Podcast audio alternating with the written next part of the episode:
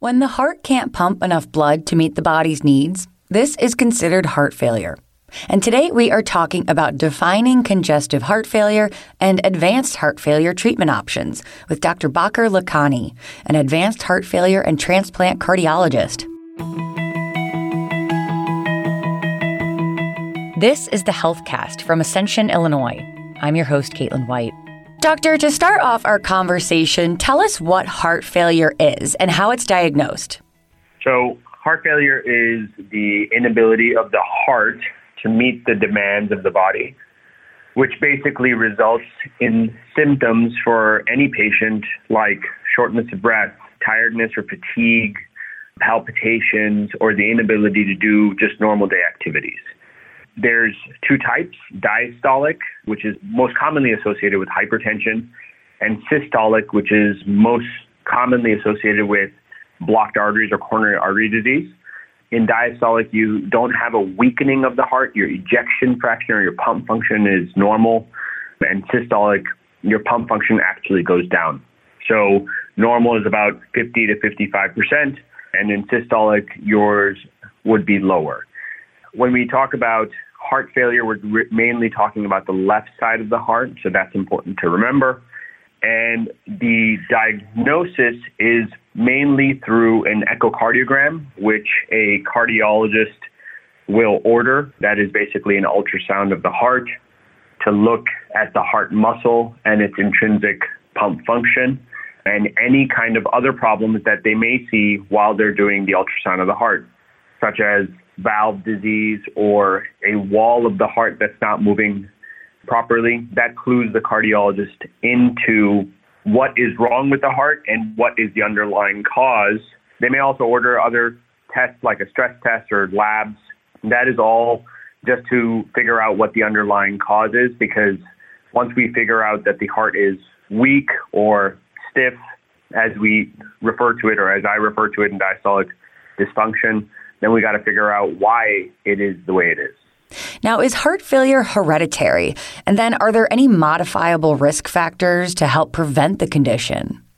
In some cases, heart failure is hereditary. There are known genes and genetic mutations that cause heart failure, and those seem to run in families. So don't ever be surprised if you're being asked about your grandparents, your parents, your children, because we look for three generations of information to figure out if it's truly kind of a quote unquote hereditary or genetic cause. And they may run lab testing to figure that out. Both sides, of course. Uh, you got to remember both that you have a mom and a dad, so they ask about both. Besides being genetic or besides being hereditary, there are other conditions that can lead you or put you at increased risk for heart failure. So things like obesity or being overweight, having other medical history that you should control, like high blood pressure, sleep apnea, or diabetes, trying to stay away from excessive use of alcohol, not smoking, and then just basic things like diet and exercise. So those are definitely modifiable for any person and should be while you are diagnosed with those conditions if you do have them um, to make sure that you don't ever have to encounter the diagnosis of heart failure. At what point does heart failure become advanced then? Patients that have heart failure are of two kinds.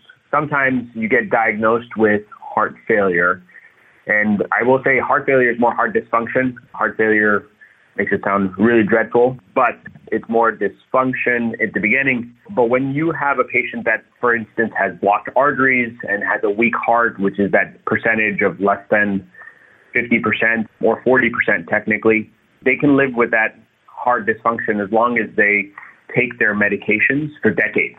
But at some point, the underlying heart dysfunction can progress, and then that's when you are diagnosed with advanced heart failure. The other thing is uh, that sometimes you develop heart dysfunction because of an acute cause, such as COVID. That has been a recent kind of discovery with this pandemic over the years.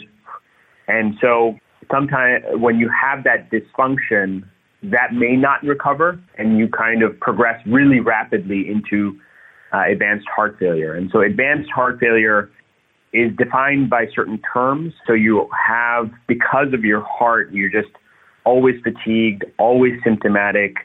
Your kidney function or your liver function is not well because of your heart. You're just always retaining fluid or you're not getting the blood to the heart.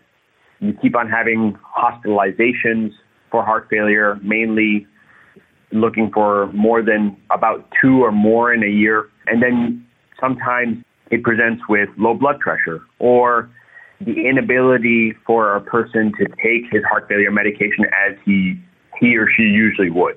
That's when it becomes advanced. Gotcha. Okay. So then tell us the difference between treatment options for heart failure and that advanced heart failure. So heart failure is actually easy. Okay. Right? There are many different medications that can be taken and although people don't like taking medications, what I tell my patients is you let me worry about the medications and just take them and I'll worry about everything else. And you worry about your life and living it to the fullest potential. From a stiff heart failure, diastolic heart failure standpoint, there are one or two medications. Spironolactone is one of them that has been around for a while. And then the newest ones are Farxiga and Jardiance. Uh, those are newer medications that have been shown to help in diastolic heart failure. Systolic heart failure, we have a ton of therapies. And just to go over the main ones, we have four main medications that we talk about. It's metoprolol or some metoprolol succinate, which is something in that family, which are known as beta blockers, angiotensin receptor neprilysin inhibitors, which is a big word for Entresto, which people may have seen the commercials on, spironolactone again, and then Farxiga again. So these are common medications that we do use in systolic heart failure that do five things. And knowing the importance of the medications is why I would want, as a physician, for a patient to take it and why a patient should take it. So these medications do four or five main things. One, they try to help you help the patient increase that ejection fraction keep you from having symptoms, keep you from having hospitalizations for heart failure, keep you from having side effects of heart failure, like bad arrhythmias. And the fifth one, and the most important one, is increasing your survival even if you have a weak heart. So these medications are very important. And then people that do have a weak heart, the one thing that they will note is that sometimes the cardiologist will recommend a device or an ICD. That is when your ejection fraction or your pump function is low enough, and we worry about arrhythmias associated with heart failure. So that's just for heart failure or heart dysfunction. For advanced heart failure, we talk about three or four main things, depending on the age of the patient, their other medical history, and their health at that time. The top of the list is heart transplant, of course, being evaluated for a heart transplant. Sometimes uh, patients' heart are so dysfunctional that they cannot be considered for anything else, and they are at that point healthy enough to be considered for a heart transplant. Of course, you have to be a candidate for these. Then there's something called an LVAD. It's a left ventricular assist device. It's basically a metallic pump that goes into the heart via cardiothoracic surgery. It's a pump that takes the job of the heart. Third is IV medications that you go home with, which we call inotropes. So these basically make the weak heart beat stronger and faster at times to give the patient the ability to do their activities at whatever level they can. And then the last one, which is somewhat scary to people, but you know I think is an important discussion to have when you have a weak heart. Is you know sometimes you have a weak heart and there's a lot of medical conditions and the risks of these big procedures like heart transplant and a heart pump um, really outweigh the benefits of going through them. And so we talk about palliative care. We talk about goals of care. We talk about and, and for some patients, end of life care and what that looks like for them. And those are not conversations to be afraid of, but just to be open minded about to make sure that all options are considered and exhausted before we have those conversations. Absolutely. Well, I'd love to loop around and talk more about that VAD technology. Just what is it? An LVAD is a left ventricular assist device. It's basically a mechanical pump. It's a metallic pump. The size it can basically it, it can sit in your palm. That's how small it is. And via cardiothoracic surgery is implanted into the left side of the heart. It basically takes the blood from the left side of the heart and puts it into the main artery of the heart, which is the ascending aorta, which then provides blood to the rest of the body. So it takes the job of the heart, it's implanted surgically, and then there's conditions that come with it. Of course, a metallic pump doesn't run on its own, so there's a power line that comes out of your abdomen from this pump. There's batteries that have to be charged. You have to be on blood thinners. But these are all kind of the things that we explain to our patients when they are a candidate for an LVAD or a VAD, VAD. And how has this specific technology improved over the years? And where do you see the trend taking us in the future? So, the technology has definitely improved over the years. The first LVAD was successfully implanted in 1966, but the machine itself was probably the size of a cabinet. The pump itself was in the abdomen because it was so big and it was pneumatically or run by kind of air. And so from that time till now, it has improved to the point where it is intrathoracic, so only in your chest. It is electrical, and you only need to worry about batteries that are the size of maybe a mug or so, maybe just a little bigger. And the complications at that time, that first successful LVAD patient didn't make it out of the hospital. They didn't get to leave the hospital. Whereas our LVAD patients now get to live their own lives, go out of the hospital, go back to work, go back to hiking, exercising, doing whatever they need to do that gives them a great quality of life. So it's definitely improved over the years. It is going to get more common as we go forward.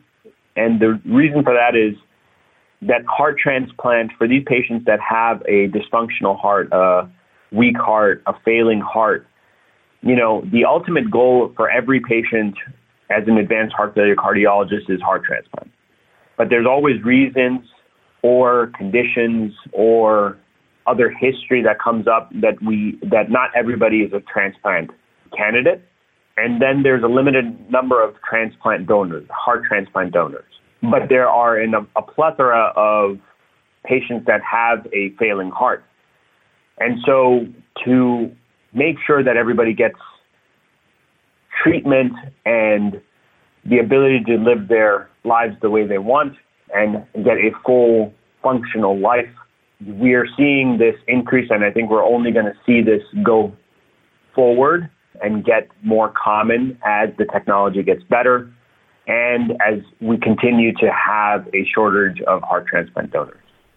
Well, Doctor, wrapping up here, any last words, any other thoughts that we didn't touch on? I think the one thing that patients or persons have to remember is that when you're diagnosed with heart dysfunction, or more commonly known as congestive heart failure, that it is not the end of the road. Some people stop exercising, some people stop going out with their family because they think life is over, and that's definitely not the case, not in current medicine. We have ways to treat them to give them their life back, and it shouldn't be a diagnosis that we should be scared of, but more so a diagnosis when we hear it, we should seek treatment with an appropriate physician and probably seek help through a cardiologist to make sure that their quality of life is fulfilled even with that diagnosis. Well, we so appreciate your time, doctor, and the access to this vital information. To learn more, visit us online at ascension.org slash IL heart failure. That's ascension.org slash IL heart failure. I'm Caitlin White, and this is HealthCast from Ascension, Illinois. Be well.